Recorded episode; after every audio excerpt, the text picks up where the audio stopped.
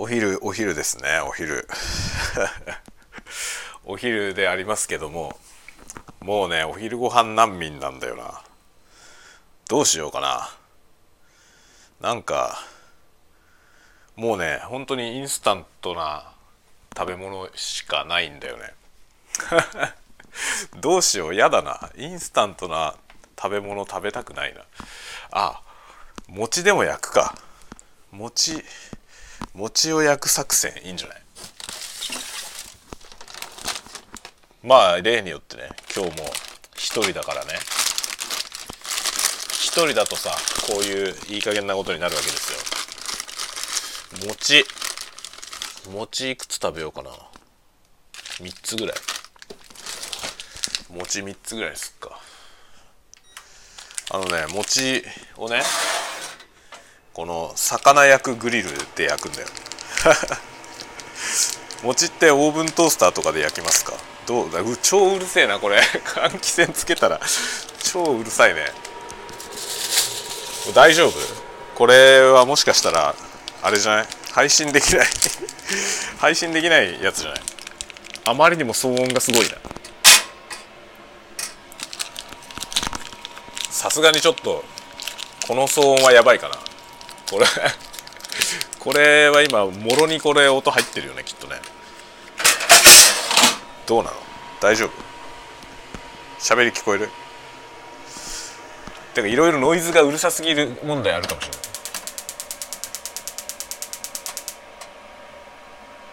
えーと、ガスコンロのねグリルを使って今火をつけました。餅を3個焼くよ。餅を3個焼いてこれをあれじゃない？ラーメンに。入れる？ラーメンに入れるか。じゃあラーメンも作んなきゃじゃない？ごめんねちょっと今椅子を椅子を動かした。すごい音がした。なんかねやばいラーメンあるんですね。なんだろうこれ。まるちゃん製麺。うま辛醤油。味。製麺って正しい麺って書いてあるやつ。なこないだうちからなんか食べてるものほとんどまるちゃんじゃない？別にまるちゃんに何ももらってないよ。まるちゃんのスポンサーがまるちゃんですとかそういうことは全くないけど。なんかまるちゃん製品がいっぱいあるなうち。500ml 沸かせって書いてある。これ難しくてさ 500ml って書いてあるんだけど 500ml を沸かすのかこれね 500ml の水を沸かせって書いてあるやつもあるしこれはね沸騰しているお湯 500ml なんだよね。だから沸騰した結果 500ml になんなきゃいけない。ということはちょっと多めに沸かさなきゃいけないってことだよ。そんなこと厳密にやる人いないだろうけどね。これでね今日のミッションで一番あの気をつけなきゃいけないところはグリルで焼いてる餅を忘れないってことね。これ忘れると終わるのであの黒焦げの 黒焦げの未来が待ってますから。このまたねグリルがねあれなんだよな。グリルで物焼いてるとさその手前のねガラスパネルが曇っちゃってね中の様子が見えないんだよ。しばらく時間経つとね曇りが解消して見えるようになるけど。これ今あれかなガサガサ落としてたかな。あやべえ。朝一で回した洗濯機終わってる当然終わってんだけど干してなかった。それでこれ干し始めるとやばいんだよねまたね。その餅焼いてるの忘れて干して餅が黒焦げになるからね。いやほんとね。やることが山積みなんだよ。これが在宅在宅勤務の 陥るやつですよ。在宅便利なんだよね。在宅は便利なんだけど便利だから全部在宅してる僕の仕事になるんだよね。在宅の方がねいろんなことがほら融通が利くじゃない。そうするとさこの家のことをいろいろねやるのが、まあ、融通が利く人がやった方がいいじゃない。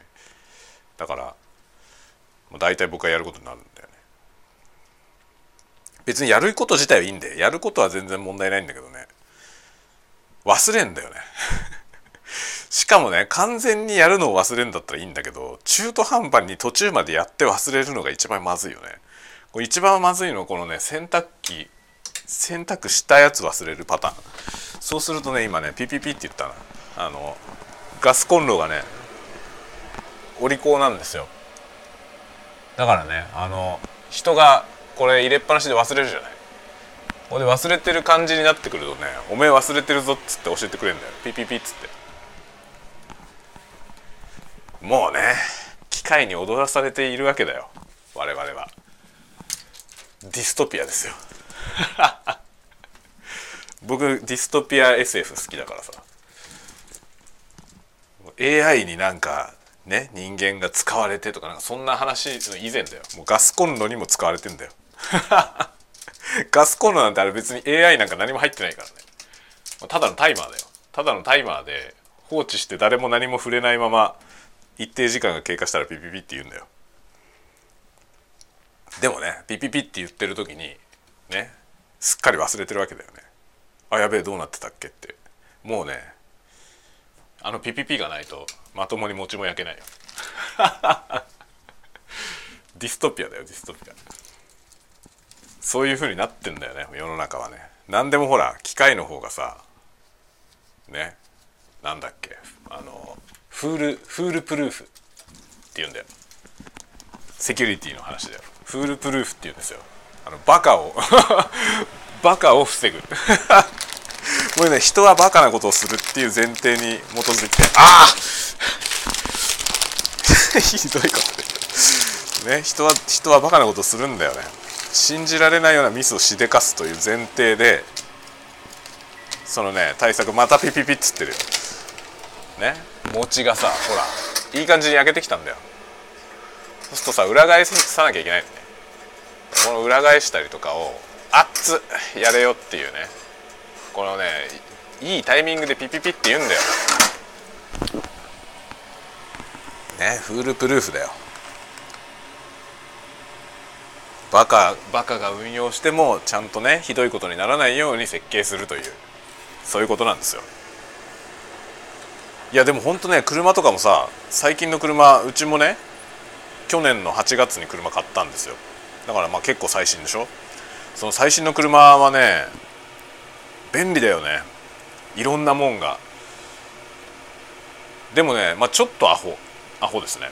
あのまあ車のいろんなところにセンサーがついててその障害物とね接近しすぎるとピピピピピっつってアラートが出るんですよ。それでそのね車の絵が出てきて画面にね。でそのどの方向がやばいのかみたいなのがピピピピって出るんですよね。で接近してる距離によって黄色オレンジ赤みたいなあの危険度が上がるほど色が赤くなっていくっていうね。そういうなんかアラートが出るんですよ。でこれがねまあ便利なんだよね。要はだからそろりそろりと動いてる限りにおいてはさぶつかる前に教えてくれるからそのちょっとよく見えない四角の部分とかね、まあ、そういうところの車庫入れとかする時に難しいじゃない？そういうのね。昔はさそれをちゃんと車両感覚を身につけるとかなんか言って一生懸命練習したもんですよね。ところがね今は全部車が助けてくれるじゃん。アシストしてくれる機能がいっぱいついてるからさ。だからあのひどいことになりにくくなったけどもうそれに頼りきりになるよね。なるんだよね。やっぱり便利だとさ僕は結構昔ねあの運転が好きでねマニュアル車に好んでマニュアル車に乗ったようなそういうタイプなんですよ。だからあのいろいろなね車がアシストがいろいろついてそんなもんに頼ってねこう自分の技能がね衰えるなんてことはダメだみたいなこと思ってたんだよ。思ってたけど衰えまくりだよもう。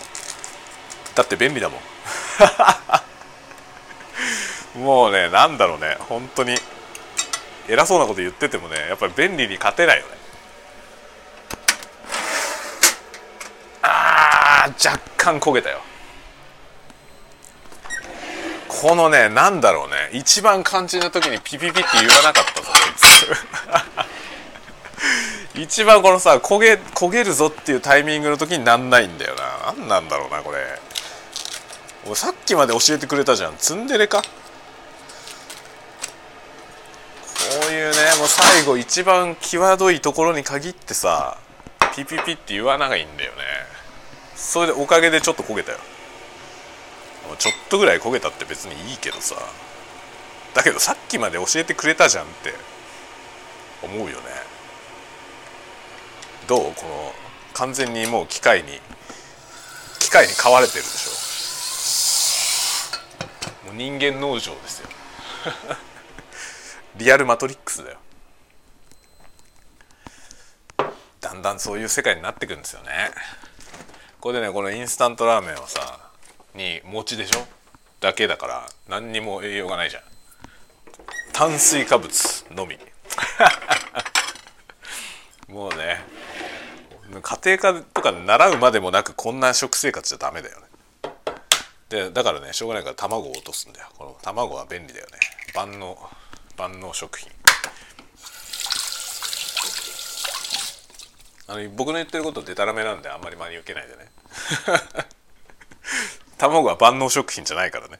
むしろあのなんだろうコレステロールとか高いのであの卵を食べ過ぎるのよくない。よくないんだけどねこの何もあまりにも栄養のないものを食べる時に卵1個入れれば少し少し栄養価が上がって午後も戦えるんだよ。なんだろうこの日に日にたわごと度が増してる気がするんだけど。大丈夫かな？次第に本性が出てきたって話かもしんないよね、まあ、リアルリアル僕はねこんな感じなんでずっとね。もっともっとふざけた人間ですよねきっと。あれ？醤油がねえな。醤油がねえぞ。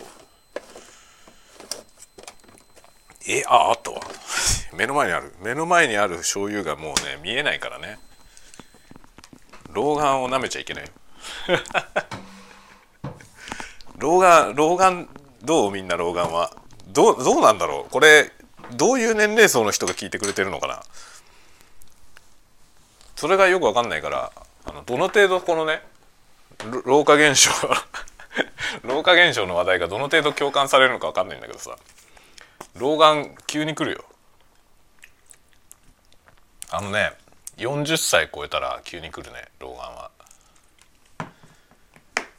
でねあの僕ねお仕事でまあ専門学校の先生をやってたんですけどもう今辞めちゃったんだけどねその専門学校の先生やってた時にねそこの学校の偉い先生がね僕より年がねいくつ上だったのかなちょっと上だったんですよ。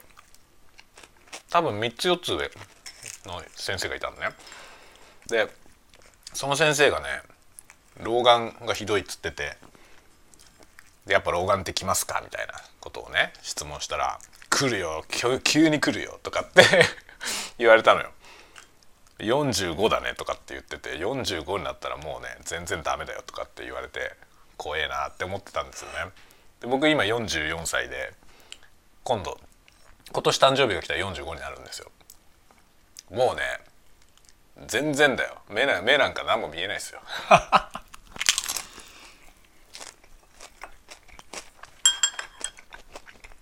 だからなんだろうあのねいろんなさパッケージの文字とかあるじゃない。それのねちっちゃいやつ見えないんだよね。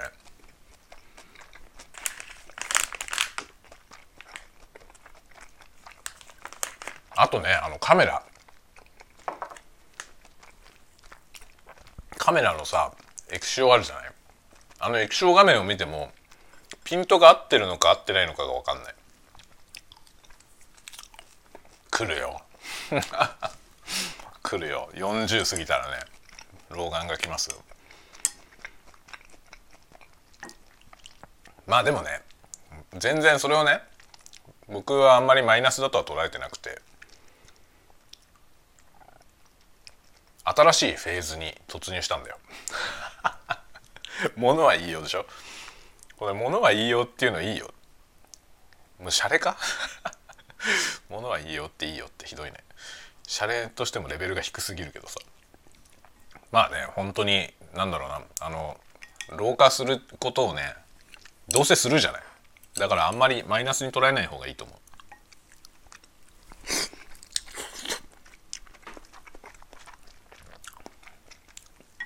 まあそれだけはね僕割と若い頃からあんまり年取ることは嫌じゃなかったんですよね。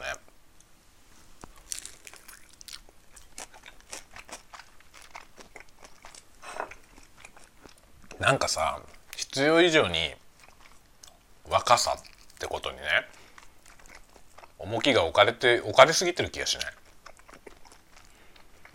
ねこれ若い人が聞いてたらあれだけどさ若いことに価値があっていいんだけどさその価値あっていいんだけど実際あるしね若いってことはさ可能性がいっぱいあるじゃん価値はあるんだけどなんか若さことがす全てみたいになりすぎてる気がするよね。だからあの年取ることをあんまりよく思わない人が多いじゃん。それはなんか寂しいなと思うんだよね。だって年取らない人いないわけでしょ？生きてる限り年取るじゃん。本当さほん極端な話なんかもう年取りたくなかったら死ぬしかないっていうその逆説的なことになるじゃない。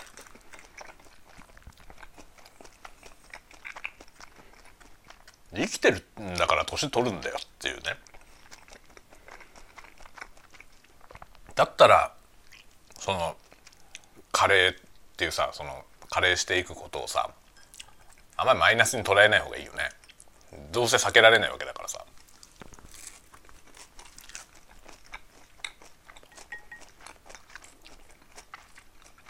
あんまり肯定的なことは起きないけどさ。体はどんどん衰えていくし。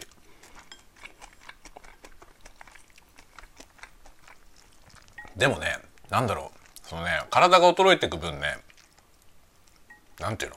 気持ちが落ち着いてくよね。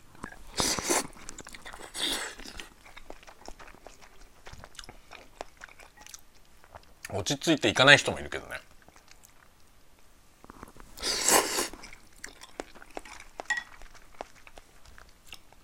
やっぱ年取るってことあんまりマイナスに思わない方がいいんじゃない？気分的にいいんだと思うな。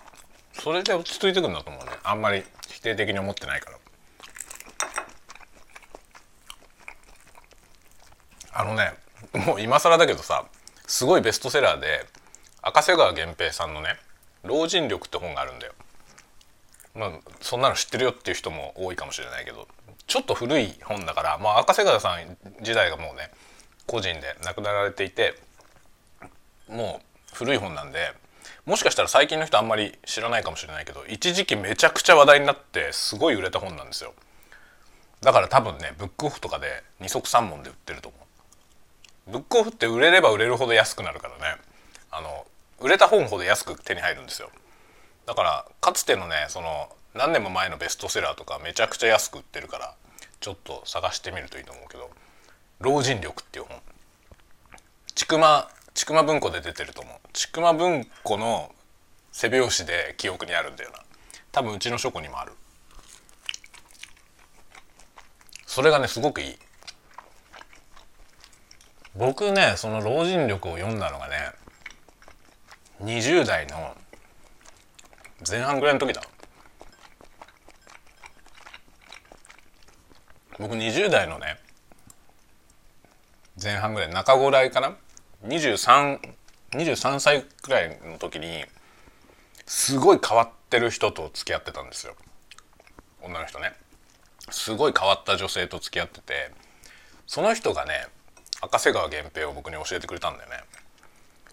でそれからハマっていろんなの読んでてなんか老人力を読んだのはね結構赤瀬川さんの本をいろいろ読んだ後に老人力に至ってなんかベストセラーとかと関係なくねあの源平さんの本だから読んだんだけど面白かった。とっても良かったですね。だからそれを読んだ時にすごくねなんか年取るってことが全然嫌じゃなくなった。そのね年取って要は老化するじゃない。老化していくってことはマイナスだと思われてるじゃない。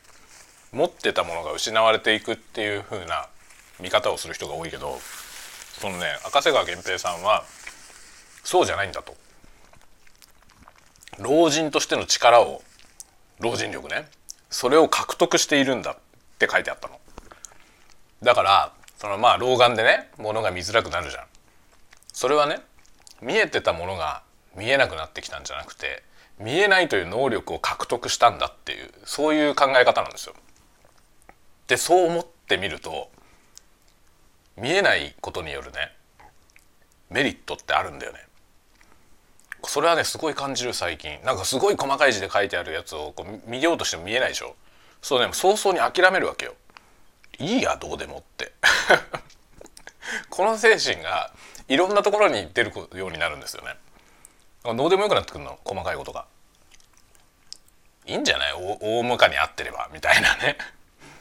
人生がそういう感じになってきてちょっと楽しいよね。昼飯がこんなデタラメでもさしかもこの毎日聞いてくれてる人もしかしていたら毎日ひでえもの食ってんだって 思ってるかもしれないけど毎日ひどいもん食ってるしかもね昨日の晩ご飯でうちのね冷蔵庫の中身ほとんどなくなっちゃったんだよね。でも買い物に行く暇はないのよ明日うちの奥さんが休みだからちょっと明日買い物行ってきてもらおうと思うけど。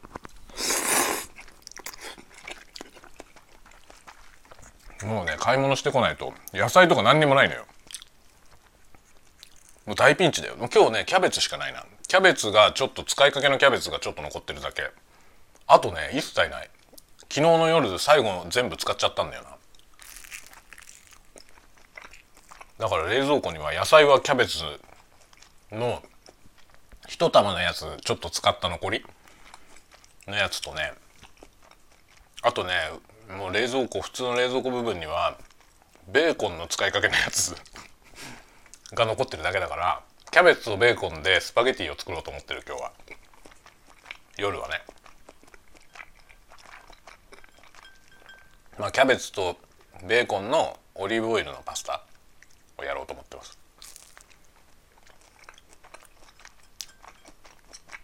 パゲティはねストックしてあるのよ。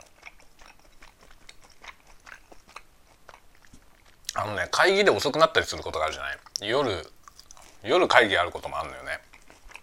だからそうするとね夕飯の準備が遅くなっちゃってまあ、自分と奥さんだけだったら別に遅くてもいいんだけど子供がいるとさ夕食の時間が遅くなるわけにいかないじゃない？だからそういう時のためにねサクッと作れるものをいくつか忍ばせてある、まあ、スパゲッティはその一つですね。スパゲッティすぐできるじゃん。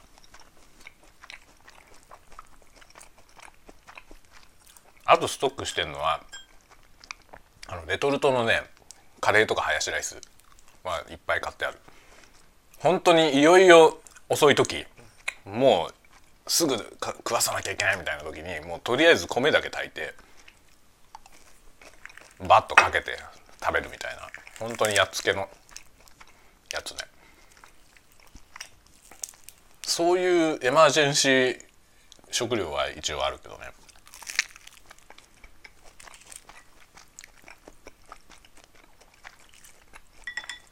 あとなんだろうな。すぐできるやつは。みんなはどうしてんのかな。忙しい人多いじゃない。大体共働きの人多いでしょ今。共働きで子供いたりするとさ夕食とか何時頃食べるのか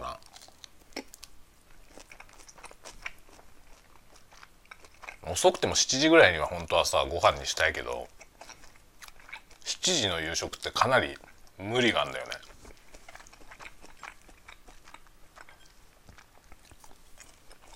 頑張ってうちはね7時を目指してるけど7時半ご飯。かな。それで8時半ぐらいまでには終わらせて、うん、まあ9時に寝せようと思ってる。なるべくね。なるべく9時までに寝せたいと思ってるけど9時に寝せるのも難しい。でもさ自分のこと振り返るとね自分が小学校の時ってもっと早く寝てたと思うんだよな。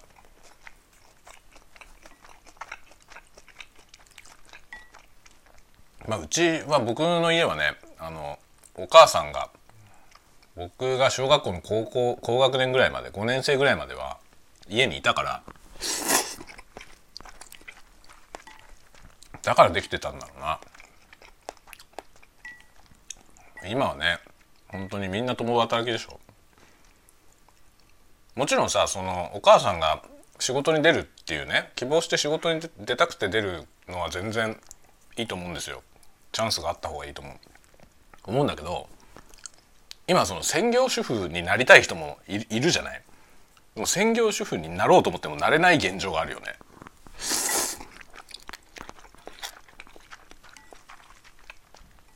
そのうちもそうだけどさそのお父さんの収入だけで回っていかないんだよ経済が。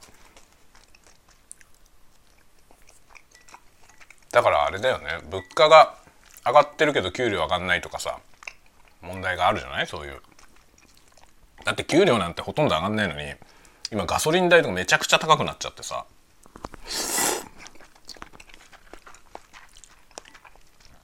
ガソリン代上がってるけど物流は大丈夫なのかな？相変わらずだってねアマゾンとかヨドバシの通販ってさ送料無料だよ。宅配とかの送料ってさガソリン代によらずずっと一定なんだよねきっとね。そうすると今みたいにガソリン代がどんどん高騰していくとさあの配送業者の人たちっていうのはどんどん苦しくなるんじゃない？ないのか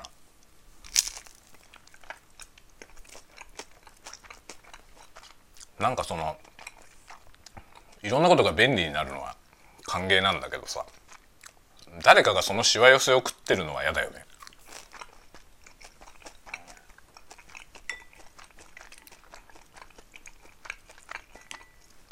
なんかまあ具体的に言えばさその配送業者がなんかねすごい企業努力をね 強いられていてそれで僕らの通販がさ送料無料になってるんだとしたら別に送料払うよって思うんだよな。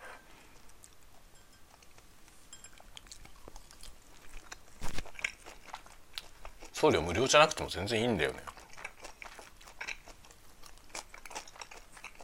ただね僕北海道に住んでるからその本州からのね本州のお店から取り寄せると送料がすごい高いのよ。まあ、高いなとは思うよね。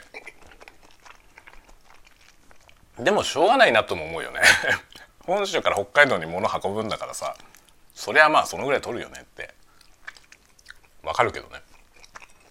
ていうかそういうのちゃんと払った方がいいんだよねきっと。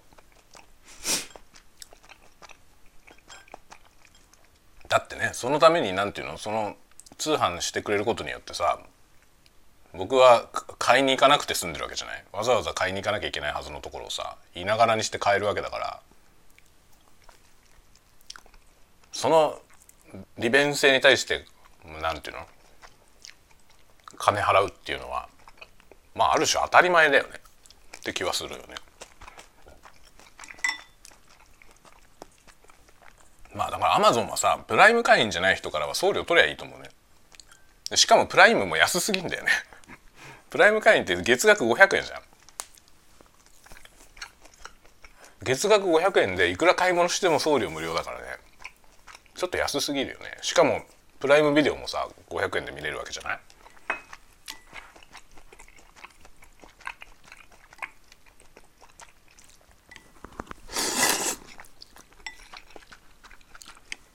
まああれはねあの薄利多売方式なんだと思うけど500円だったら敷居が低いっていうのは確かにあるよね。アマゾンプライムがさ1,000円だったらさその課金する人がね半分以下になるような気がするんだよね確かに。そしたら500円でいいからたくさんの人に加入してもらっといた方がいいじゃない。そういう価格設定なんだろうねきっとね。だからまあプライム会員ってさ、まあ、プライムはあのプライムビデオだけじゃないからよくなんか価格の比較でさネットフリックスがいくらアマプラがいくらとかって書いてあるけどアマゾンのプライムって別にそのネットフリックスの値段と比べるものじゃないよね。映像コンテンツ見るだけのもんじゃないからね。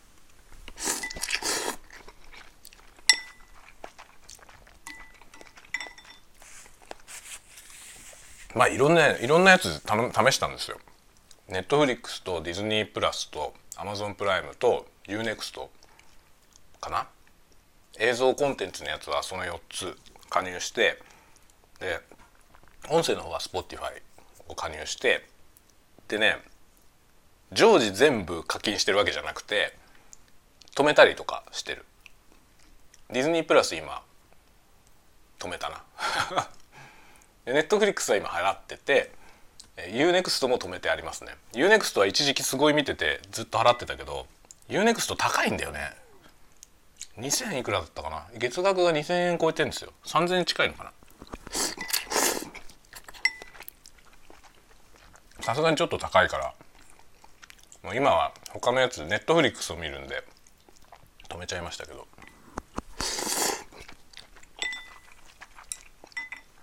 ネットフリックスも最近見る暇ないからな。ちょっとま止めようかなまた。ディズニープラスはね本当になんだろうな。一回加入するまあ加入するのがめんどくさいのよ。ディズニープラスは。一番多分ね日本的。なんでだろうねディズニー外資なのにね。すごい日本的なサービスで入るのも出るのもめんどくさい。でも一回入っちゃえばその課金を止めるのはそんなに大変じゃないですね。だから、まあ、課金止めて1ヶ月単位でね1回課金すると引き落とされて1ヶ月使えるからその1ヶ月の間に見たいもの見てまた止めるみたいなそういう風にしてる今。この間ね子供がベイマックス見たいって言ってベイマックス見られるのがベイマックスはね確かアマプラでもあったけど有料だったんですよ。それでなんかベイマックスって続編もあるじゃん。だから2本見るんだったらもう1ヶ月ディズニープラス課金した方がいいなと思って課金しました。それでまあ子供にベイマックス見せて自分はねキングスマンとか見てた。キングスマン面白いよね。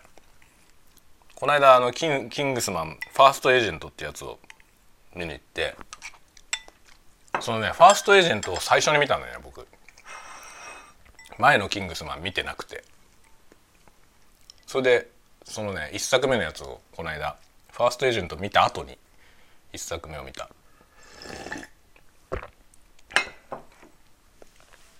辛っ。このこのインスタントラーメン辛いわ。そうかなんかそうだよね。辛いって書いてあったよ旨辛旨辛醤油味だもんね。飲み物が必要だ。飲み物は牛乳。牛乳の消費量がやばいんだようち。牛乳もねどんどん値上がりしてるよ。今これねうちで飲んでるやつ220円くらいかな。でもうんそんなに高い方じゃないけどね。これはね雪印メグミルクの特納ってやつ。特納牛乳。濃くて美味しい。乳脂肪率が4.3 4.3って結構でしょ？いいでしょ？4.3ででまあこれねトリックがあって牛乳パックなんだけど 900ml のパックなんですよ。ちょっと小ぶりなの。でもパッと見あんまり変わるように見えないから1リットルに見えるじゃん。そうするとちょっと割安感があるんだよね。これで218円だったかな。4.3ね4.3牛乳で218円なら安いなって思うじゃない。だけどまあ10%少ないのよ。うまくできてるよね。まあこういうやり方でちゃんと企業もあの利益を出してほしい。この間うちなんかねあの北海道の牛乳のさ酪農家のところで廃棄が発生しちゃうからね牛乳飲んでくださいみたいなことを呼びかけてましたよね。うちなんかもう普段からアホみたいに飲んでるから牛乳。ほんとねなんかね酪農協会かなんかからなんかもらってもいいんじゃないと思うぐらい。業者かよっていうぐらい飲むようち。なんか作るのかって思われるぐらい買うからね。1週間に何本飲んでんだろう。1213本飲んでると思うな1週間に。1日1本以上ですよだから。おかしいよね。飲みすぎじゃない？まあ子供いたらこんなもんかな。まあ、朝はねミロミロ飲んでますね。ネスレのミロミロね。これね朝毎朝ミロ飲んでんだようち。子供も僕もね。そのせいか分かんないけどもう全然風邪ひかないよ。子供も全く風邪とかひかないですね。何年風邪ひいてないんだろううちの子たち、まあ、上の子はもう皆勤賞全然。今小学校4年生だけど一回も休んだことないですね。で下下の子も休んだことないな小学校上がってから。何しろもうね下の子はもっとすごくて生まれてから今まででなんか2回ぐらいしか熱とか出したことないね。割と男の子ってちっちゃい時結構熱出しやすくてうちのお兄ちゃんもそのね長男の方は結構風邪とかねちっちゃい頃は引いてたんですよ。でも下の子は全然引かなかったな。今はもう無敵だしね。全く体調とか全然崩したことないね。僕もね。僕もずっと風邪とかひかないですね。もう何年も。すごくない？こうミロがミロのせいか分かんないけど毎朝ミロ飲んでんだよ。もうね毎朝ミロ飲むっていうの何年やってるだろうな。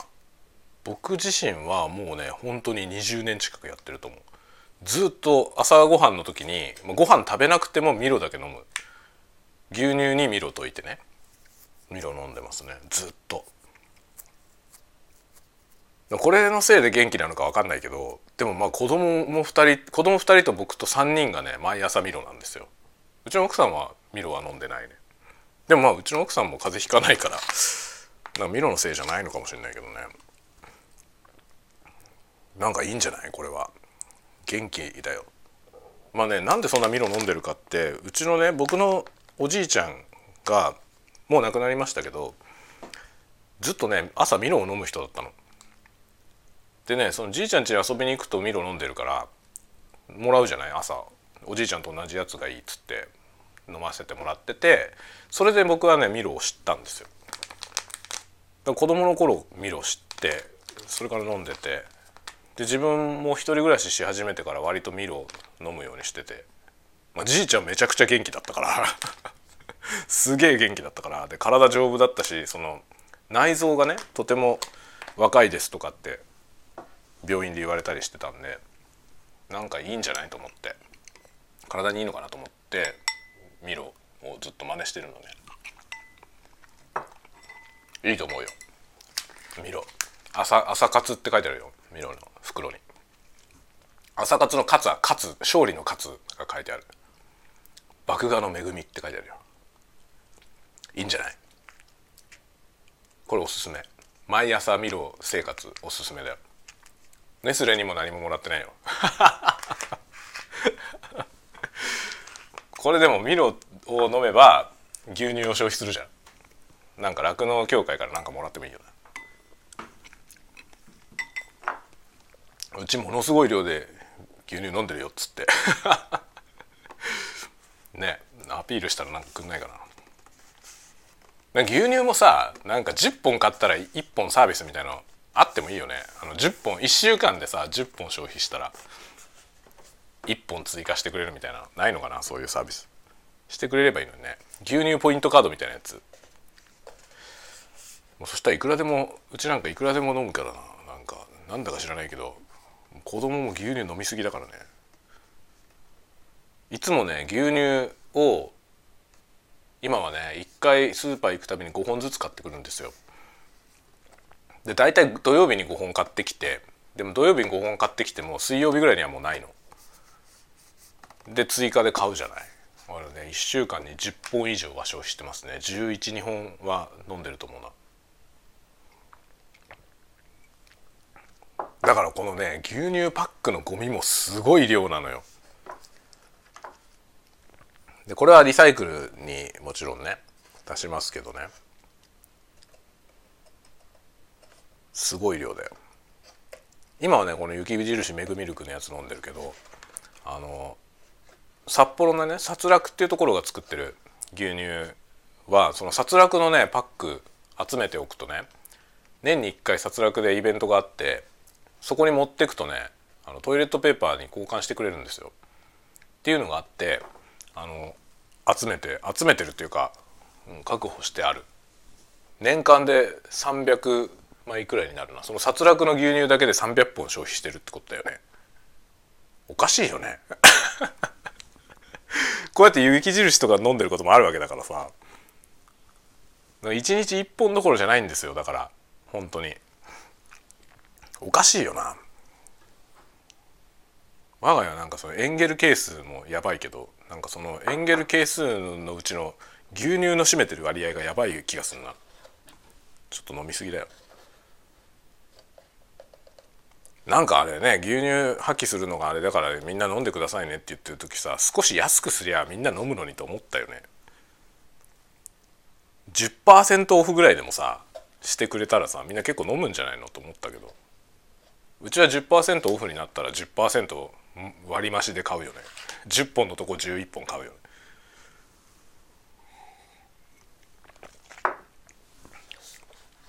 あとねうちは本当にあっという間に消費するからあのスーパーの売り場でね賞味期限が近いやつを買うようにしてます。あれ賞味期限切れたらさ廃棄されちゃうじゃん。だからもう賞味期限が近いやつから順に買うようにしてる。どうせすぐなくなる。ほんとね賞味期限なんて3日後とかでも全然 OK だよ。3日後のやつを4本とか5本とか買っても3日後には全部ないよ。本当にそんな感じ。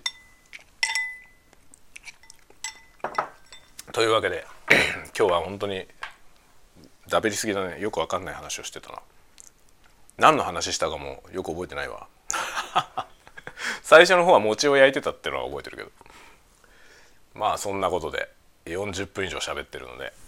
また午後から仕事に戻って頑張って仕事します。なんかね仕事の方は朝から打ち合わせあったんですけど不可解な問題が生じている話が来てそれをね検証してくれって言われたんで検証しますよ午後から。なんかその原因が分かんないことを調べてほしいって話がね割と僕のとこには来る。のでそれをやります。はいというわけでまたまた、えー、どっかのタイミングでお会いしましょう。ではでは。